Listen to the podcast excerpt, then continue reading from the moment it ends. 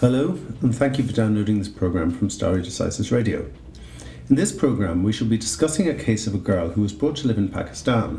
Concerns were raised by the former same sex partner of the girl's mother, and there was a question as to whether the courts of England and Wales had any jurisdiction. The central question was whether the UK was still her habitual residence. The name of the case is In Re B, a child, and the judgment was delivered by the UK Supreme Court on the 3rd of February 2016. The girl was born in 2008, and her biological mother was of Pakistani origin. The mother was in a same sex relationship with a woman of Indian origin, although the relationship was not legally formalised at any stage. When the girl was born, the women were living together, and the mother's partner took a very active role in her parenting. Unfortunately, in 2011, when the girl was about three years old, the relationship broke down, and the biological mother put limitations on the contact between the girl and her former partner. There were ongoing mediation proceedings between the women concerning the custody and access to the child.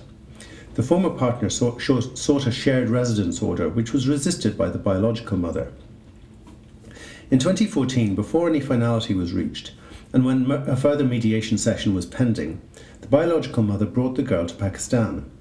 Her former partner then brought proceedings under the Children's Act seeking contact with the girl. In the application, she described the girl as her daughter. The removal of the girl to Pakistan was clearly done in a manner calculated to take the former partner by surprise. However, there was nothing unlawful about it, and it did not require the former partner's consent. She had never been the girl's legal parent or guardian. The former partner then brought an application to the High Court in respect of the girl, seeking that she be made a ward of court and be brought back to England. The High Court heard extensive evidence and concluded that the court did, ha- did not have jurisdiction by virtue of the fact that the girl no longer had her habitual residence in England. The High Court also considered whether it had the power to order the girl's return under its inherent jurisdiction on the ground that she was a British citizen. From the case law, the only basis upon which the inherent jurisdiction could be exercised was in cases of extreme circumspection or dire circumstances.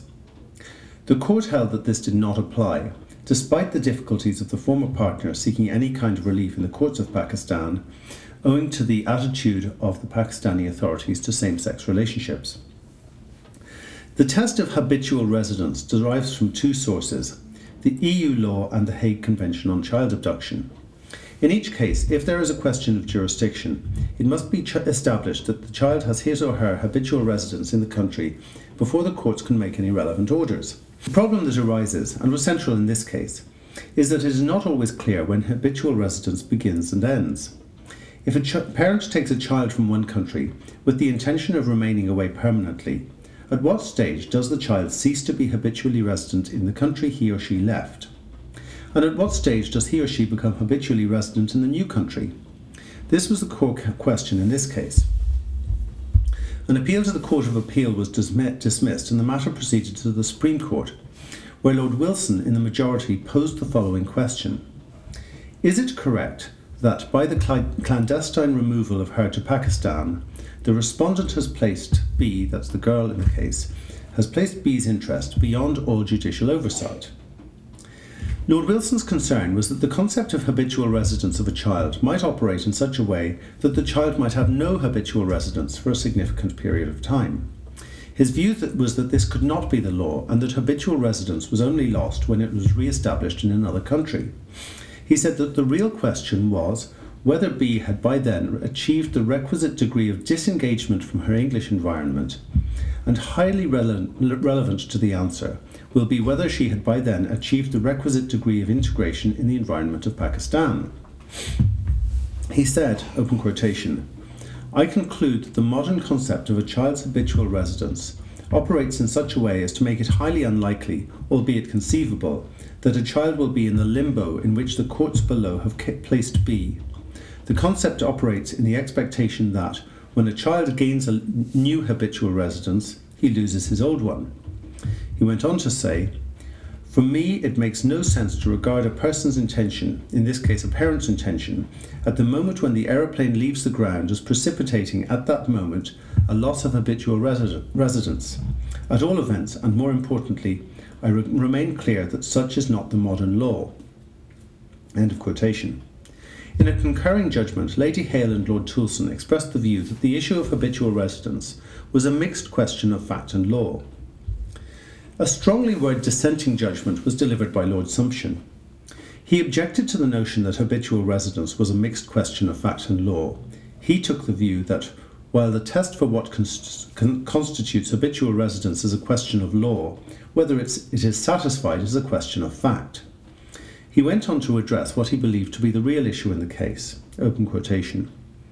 The real objection to the courts of Pakistan is not that they lack jurisdiction, but that they are likely to disapprove of same sex relationships and will not necessarily recognize a non genetic family relationship. That is a source of legitimate concern to the English courts, but it is not a basis on which they are entitled to claim jurisdiction. End of quotation.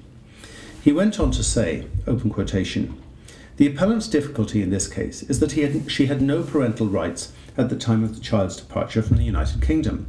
She was not registered as a parent at birth. There was no civil partnership, no adoption, no parental rights agreement, and no court order recognising her status with regard to the child.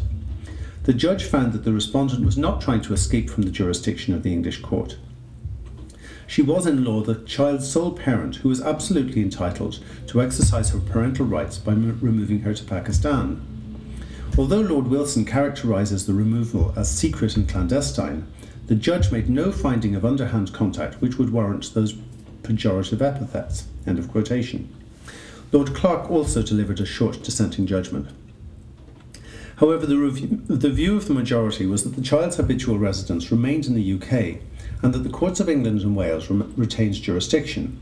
In my own view, the decision of the majority is problematic, not necessarily because of the test for habitual residence, but because of the uncertain position of the applicant. While she had been in a relationship with the girl's biological mother at the time of the birth, the couple had not entered into a civil partnership, which had been available to same sex couples in the UK since 2004. She had a close involvement with the girl at the time of her birth and for the first few years of her life, and clearly felt to herself to be in the position of a parent. But she never regularised the legal position. While she may have had the requisite standing to bring an application under the Children's Act, the applicant was in no better position than that of, say, a close family member who was closely involved in the upbringing of a child. While it must be very distressing for that person to lose contact with the child, it is questionable whether the court should intervene to prevent the natural and legal parent from moving to another country. Thank you for listening to this programme. If you have any questions or comments, please see the Stare Decisis Radio Facebook page or Twitter account. And if you've enjoyed this programme, please tell your friends and colleagues about Stare Decisis Radio.